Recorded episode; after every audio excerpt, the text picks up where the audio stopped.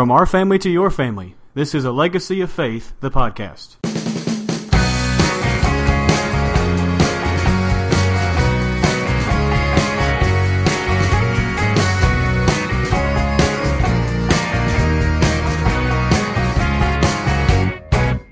Welcome to A Legacy of Faith, the podcast designed to help your family survive the day, plan for tomorrow, and always keep an eye on eternity. This episode is being released on September the eleventh, two thousand fifteen, and for many of us who live in America, those first few words of that date, September eleventh, bring back some very strong memories. Many of you who are listening to this program may be too young to really remember what happened on September the eleventh, two thousand one, but most of us do. And most of us, it's one of those dates where we remember exactly where we were when we first heard the news about what was going on in New York City, Washington, D C, and then a little bit later in Pennsylvania.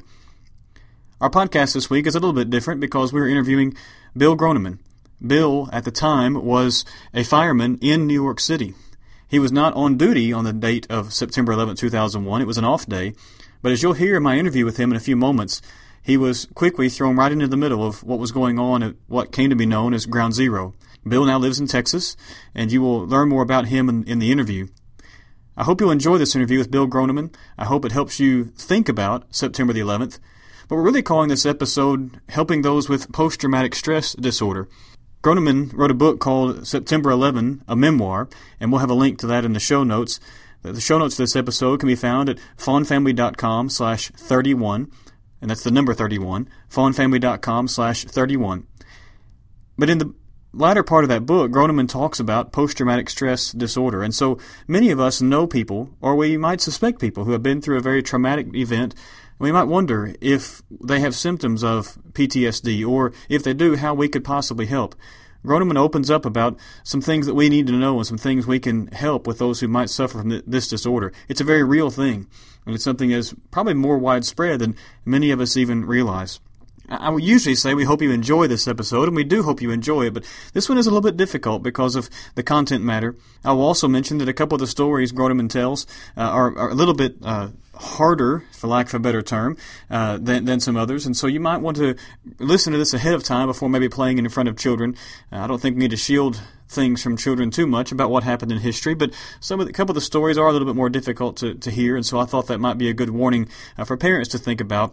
Uh, instead of just playing it out loud, they might want to listen to it ahead of time and then decide for themselves if this is an interview they would like to share with their children. With no further ado, I will play the interview now that I recorded earlier with Bill Groneman, and then following the interview, I'll come back and wrap the program up with some contact information. But enjoy the interview, learn from the interview, and let's never forget what happened on September eleventh, two thousand one. Here's the interview with Bill Groneman.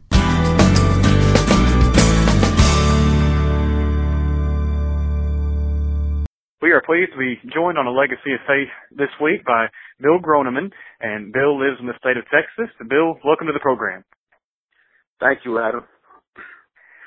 We, uh, as I mentioned in the introduction for our listeners, uh, this obviously is the anniversary of September the eleventh. It's a, it's a odd anniversary in that, you know, usually we think about the fifth or the tenth or the fifteenth or something. This is the fourteenth anniversary, but any event as huge as September eleventh was, as traumatic and as important as it was, every anniversary is important. Uh, and so even though this may not be one of the normal numbers as far as an introduction goes, uh, we appreciate you for being on, on this particular anniversary.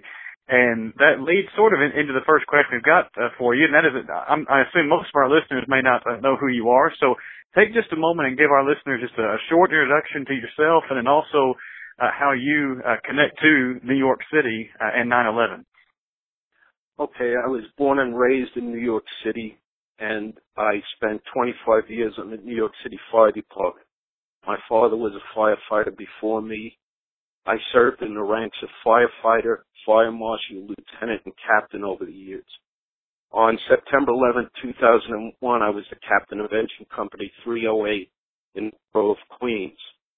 I retired in February of two thousand two, and I now live in Kerrville, Texas, where I do a number of things. I write, I play music, I do speaking gigs, and I have to mention my group. I'm a proud member of the Western Writers of America, a great group of friends. Very good. And, and uh, for listeners who may not know, you, uh, the, the book that we are sort of basing our interview on is a, is a memoir you wrote on September the eleventh, uh, nine, September the eleventh, a memoir is actually the name of it. Uh, but you have written other books. Uh, you're, you are a historian. I like to read history, so I'm pretty sure I'll be coming across some other other books of yours uh, in, in the future. I've noticed that on your website that you've written some some other history books. I look forward to uh, to perusing those as well. But this is obviously the most personal one, and uh, I know from from having read the book uh, some time ago that you were not actually uh, there, present uh, when the events of September the eleventh happened, as far as the uh, the, the plane flying into the Twin Towers. Uh, but you got there fairly quickly, and I don't want you to give away everything that's in your book because we want people to, to get the book on Kindle or whatever and, and read it, but sort of give a, a thumbnail version of, of how you came to be at Ground Zero. All right. I was, excuse me, I was off duty that, that morning, and I had gone out to Jones Beach on the south shore of Long Island, and I I was jogging and walking along the boardwalk going west, and I got to a certain point on the, the far west end of my trek, where I could see what looked like on the horizon a mushroom cloud, a long vertical column with a cloud of smoke, a cloud at the top. Now, obviously, I was seeing the World Trade Center, but I didn't recognize it out of context. I had seen the World Trade Center from that angle scores of times, but I didn't recognize it because it had a cloud of smoke at the top. And I had gotten to the beach at about eight thirty, and I had been going along, walking and jogging for about fifteen minutes. So I must have seen it within minutes, if not seconds, of the first plane hitting, hitting it. So I didn't pay much attention to it. I did my trek. I came back along the waterline, but something must have clicked in me subliminally, because coming back, it was almost, I had the sensation of like a clamp on the back of my neck or a hand holding the back of my neck. And I had the feeling I had to get out there. I had to get back. So I came to the parking area where I had parked, and I was walking past a woman who had a radio, portable radio going. Mm-hmm. And I heard, I only recognized five words. I heard disaster, Mayor Giuliani, thousands dead. And I immediately sprinted to my car, turned on the radio, and that's how I found out what actually happened and realized what I had been seeing was the World Trade Center. So at that point, I raced home, switched cars, raced to the firehouse, Engine three oh eight. And mm-hmm. from there, they took us by bus down to Lower Manhattan. And I... I estimate that I got there the earliest, probably an hour and a half after the second tower collapse. So, so by now we're speaking probably, what, basically middle of the day when, when you get there. Yeah, early afternoon. Mm-hmm. Really. Yeah, and and in the book then you share, I, I don't know a better word. I'm I'm not a great wordsmith, but just some harrowing stories. You know, all of all of us who are across the nation. Or watching on television, or by that time watching on internet or, or other things, and we we were getting bits and pieces, as as is only right in that sort of situation. We don't need to know everything uh, in the moments when it's happening.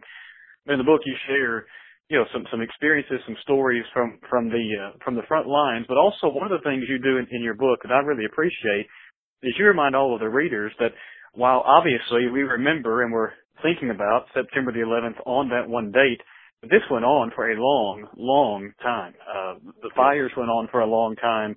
Of course, the suffering is still going on uh, for, for a lot of people, um, both uh, loss, but also just just emotionally, financially, and so many other ways. But you mentioned uh, that you uh, no longer live in New York, you live in Texas, and before we start recording, I had asked you ahead of time to kind of tell maybe one story that, that's not in the book that's uh, connected with September the eleventh, and you said, do you mind if I tell a story from Texas? And I was like, well, sure, if it connects to September the eleventh. So, so sort of step out of the book for a moment and give us one, one story connected with that day that uh, that you find interesting or listeners might find interesting. Sure. This is not directly connected with the day itself, but it's based on it. After I had been living in Texas a couple of years, I became aware of an individual who was claiming to be a retired New York City fire captain living right in the same town where I lived in Kerrville, Texas. And I see, I saw that he was doing presentations about September eleventh and that he claimed to have been injured on September eleventh and all of his fire crew had been killed. And I did some research into the individual. I found out he was a complete fake, and he had never been a member of the New York City Fire Department. He was not from Texas. He was from North Carolina, where he had been like a, an E M T in a volunteer fire company. He moved to Texas and all of a sudden took on this persona as a nine eleven responder. And he was going to events, making speeches, receiving honors and everything. So finally, you know, one thing led to another. I outed him. But it irks me because a lot of people he encountered still think he was the real him. And it's like insult upon injury. You know, he was using the names of people I knew who had died there in his presentations and everything. And it's really irksome. Uh, he's never been made to answer for the things he did. And he didn't do it just in Texas. He did it a number of places in North Carolina, South Carolina. And one good thing, he was later arrested for arson and insurance fraud. But still, he never even served a day in jail for either. So, wow. It, you know, it reminds us, you know, I live, I live in Alabama, and I was not living here when, when this happened, but uh, a number of years ago, there were some uh, tornadoes that ripped through this part of Alabama where I live, and thankfully it was not widespread, but anytime there's tornadoes, there's a disaster like September the eleventh, there's, there's fires in the city, whatever. It's it, it's tragic, but it's true. There are people who will take every possible advantage of that, and it's it's just yep. it's awful. But you, yep. as you mentioned, you are so personally connected with not just nine eleven itself, but with people who were truly the heroes. And here was a man taking negative advantage of that, and I think irksome is a kind word for how you had to have felt uh, with that. Uh, I, I want to ask you a, a somewhat personal question here, and and answer as, you know, as as much as you would like or as little as you like. Obviously, those of us who were not there but watching on television and, and, and thinking from afar and praying from afar, we, we cannot imagine, you know, the stress is probably not even the right word, but just the level of dedication, long hours, all those sorts of things. And I wanted to ask you in a personal way, how did that uh, stress, the hours, all of that, uh, how did that take a toll on, on your relationships, family, friends, those sorts of things? Uh, looking back on it, I don't have a real clear recollection of those things, but I knew my family came together behind me. But it was a kind of thing, we were all up there together, you know, so they were all in on it together. My brother was in Manhattan working about a half a mile north of the Trade Center when it was hit. So he was affected. My son, who now is a lieutenant on the New York City Police Department, but he wasn't on the police department then. He tried to get downtown as a volunteer. You know, we were all affected, but everybody came together. It kind of uh, brought every the family and friends brought together. That's that's great, man. Of course, we we see that we saw that I should say on, on the news and other things. And to hear it from someone who was there, you know, it it means a lot.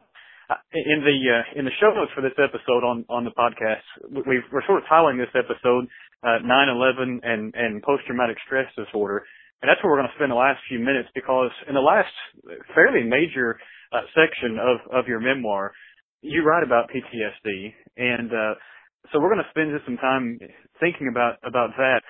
Usually, you know, we, we associate post-traumatic stress with major disasters such as nine eleven, with military, very obviously, I visited some, vet- as a preacher, I visited some veterans hospitals and uh, had interaction with people who were there being uh, treated for post-traumatic stress. But other than sort of those two areas we often think about, in, in your study of it and experience and things, what, what are some other traumatic things that can quite literally lead to post-traumatic stress disorder within people?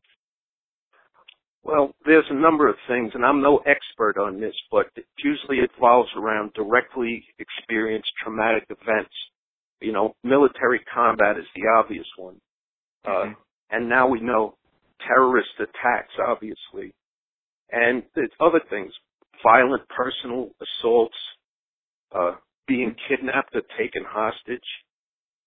uh, being a prisoner of war or being tortured, and natural and or man-made disasters, natural disasters like being in a hurricane or a tornado or a flood, something like that, severe automobile accidents, or even being diagnosed with life-threatening illness. They right. could all be causes of it. Right. So yeah, we often, as, as you and I both said, we often think of the the military side of it, but there are people who are, it, it is tragic, but they're they're doing things that are part of more common life, automobile accidents and those sorts of things that can be diagnosed and, and very severely so uh, with, with, with this particular uh, disorder, post-traumatic stress disorder. I have seen seen P T S D. As I said, I've visited some military hospitals, veterans hospitals, uh, been around some people who have been diagnosed before. Maybe someone really hasn't, or maybe they don't think they have. What, what are some signs? Yeah, obviously, I do not have post-traumatic stress disorder, but as a friend, as a loved one, as someone who just cares, what are some signs that I need to look for if someone I know has been through something traumatic that they might be suffering from P T S D? Sure, there are a number of symptoms, and once again, I'm no expert on this, so I actually had to do some research into it myself. But one of the things are intrusive memories. You know, you have distressing memories of the event. You have flashbacks, upsetting dreams. I had several instances of things like that with the upsetting dreams. There's another uh, symptom called avoidance, to try to avoid thinking about or talking about the event that took place, or you avoid places or activities or people involved with it. Now, of course, with nine eleven, that was impossible because, you know, it was there all the time. You, wherever you were in New York City, you saw the cloud of smoke. If I, you went to work, you were always with firefighters. It was always there with you. Another symptom is negative changes in thinking and mood, memory problems, difficulty maintaining close relationships. You sort of become emotionally numb. You lose interest in things you were normally interested in. And there's another symptom. Uh, changes in emotional reaction. This might be the most obvious one to spot. You know, ang- angry outbursts, easily losing temper, self-destructive behavior, like drinking too much or driving dangerously, trouble concentrating, trouble sleeping. You know, I had prob- a couple of instances with uh, loss of temper, you know, becoming explosively angry. That was totally out of character for me. And, you know, the, the, the, one of them happened like the day after September eleventh. So those are some of the, some of the indicators to be aware of. So, so, and it, I may be completely off base on this, and correct me if I am. Are, are a lot of these symptoms, the way you were describing them, are a lot of them sort of the same symptoms that we sometimes talk to parents about? Uh, if, if they suspect their teenager is, you know, is, is on drugs or something, you know, withdrawing, being extreme mood changes, that seems like a very similar list. Some of them, I guess, could be crossovers, but once again, I'm not too familiar with that list of uh, uh, teenagers on drugs, but I'm sure yeah. that some of them are crossovers. Yeah, so some of those just sounded very, you know, very familiar. I, I'm a former youth minister, and so, so sadly, I know some of these, some of these lists. And I was thinking, as you were talking, I was thinking, boy, these, some of these sound very familiar to lists I have, I have seen before. I, I'm, the well, last I'll, question I want to ask you. Go ahead. I'm sorry. No, I was going to say I'll share one thing about one of the symptoms. Like right after that, I had trouble falling asleep every night because as I would lay in bed, I would constantly think about the events that happened, not to me personally, but I was always looking at the attack from the perspective of the people in the airplanes, totally helpless and terror- terrorized, and the people who either fell or jumped from the building, which was totally horrible. I couldn't even watch the films of that for a long time, but it got to the point every night I would be thinking about this. And I had to imagine myself physically pushing these thoughts behind the door and then forcing the door closed.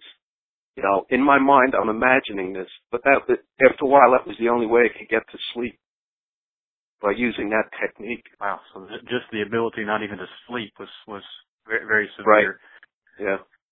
I mentioned to you in the in the notes I sent you ahead of time before we uh, before we recorded uh, that this is obviously a, a Christian-based podcast or a Christian-based website and things. And so I wanted to ask you just sort of by way of beginning to close things up here, as you know, as, as a community of faith, as a church, whatever. What are some things that you, you think of that a church could do uh, if they think that a member or someone in their community might be suffering from post-traumatic stress? Uh, I'm not sure completely what to say on this subject, but I think ministers and religious leaders should be aware of the causes and symptoms of post-traumatic stress, especially those in small communities where they're active in online counseling, no, not online, hands-on counseling mm-hmm. to their congregation. And, you know, in a smaller community, a congregation or a minister is aware of traumatic things that may have happened. You know, a hurricane, a tornado comes through town, or a bad uh, car accident where there's a loss of life. So they're aware of the things. And they're aware of the members of their congregation going through this. So I would say, you know, to ministers and religious leaders, be accessible. Reach out to the person if you're close enough. You know, be there in a friendly, in a family member way, but don't crowd the person. And I would say that to members of a congregation, too, just be aware that if a person is demonstrating these bad symptoms, and just be there. Be there for them when they're ready to, to, to seek out help. I don't think you could force a person into help. Right. And I, I would also add to that, and you, and you can, again, correct me if I'm wrong, but we need to be there probably for quite a long time to come. This is not something that just goes away very quickly or very easily. Right. And could I, could I share a sort of a religious thing that I mentioned Absolutely. In my book? About we were standing about a block north of the World Trade Center one day, this maybe two weeks after the attack. And we we were standing there, and all of a sudden this young, slight, slightly built priest walked up, and he was from a church a couple of blocks away. And he was he came and said, "Hello, fellas. It's everybody okay? Everybody doing good?" And we were just like, "Yeah, Father, thanks. We're doing good." And we looked back at the Trade Center site, and all of a sudden he went berserk and he started screaming, "Well, well, I'm not. I'm as mad as when I want to kill somebody." And he started screaming, and we all of a sudden turned around to him and said, "Whoa, Father, take it easy. Wait a minute. Calm down. You know." So, but I saw what he was doing. He was helping us by getting us to help him. You see, we, he put us in a position where we wanted to calm him down and take care of him. So that, that actually helped us. So that's another way to go at it. You know, get a, if you, if you think a person is suffering from this, get them involved in something. Get, get them to help out in a different way if you can. That's a great suggestion. And actually, when you started telling the story, I remember exactly where you were going. I remember, I remember the story yeah. from, from, from the book because it, it stood in such, you know, stark contrast where you kind of thought the story was going, I guess. Yes, yes. I, I guess when, when you told that. Well, Mister Groneman, before, before I, I let you go, let me, uh, let me take a second, first of all, to thank you, but also to give you a chance to, uh, to let people know, uh, where, where they can get, get your memoirs and maybe where they can get in touch with you as well. Okay. Uh, first of all, let me say that September eleventh, my book is just that. It's a memoir. It's not a whole complete history of September eleventh, nor is it a history of the New York City Fire Department. It's, it's a very personal account by me. But it's listed on my website, and my website is w groneman dot com. And on that, you could find links to Amazon, or you could go directly to Amazon and order the book. But if anybody's interested in a signed copy of the book, they could contact me at my email address, w groneman at yahoo dot com, and I could give them details about how to order the book. Very good. And we, we will link to that in the show notes for this episode. If people are driving and can't, can't write the, those things down, if they would just go to our website and and look at the show notes for this episode. This is episode thirty-one of our podcast. Uh, we will make sure those links are in there so people can get in touch with you. Mister Groneman, it's been an honor, and we appreciate your service, and we appreciate you being willing to speak about it with us on our podcast. Thank you once again for letting me be a guest on your podcast. Thank you very much.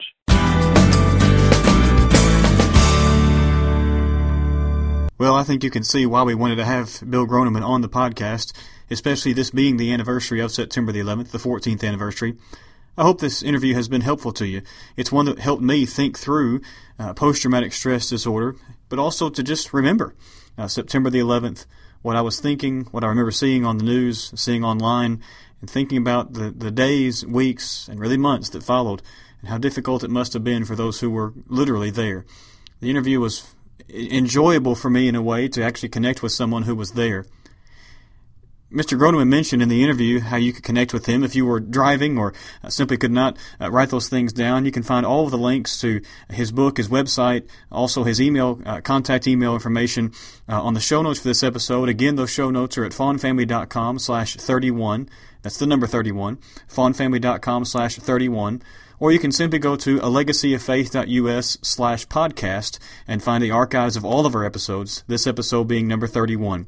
Thank you for joining us this week on A Legacy of Faith, the podcast. And remember, your family can go to heaven. Just make sure you go there together.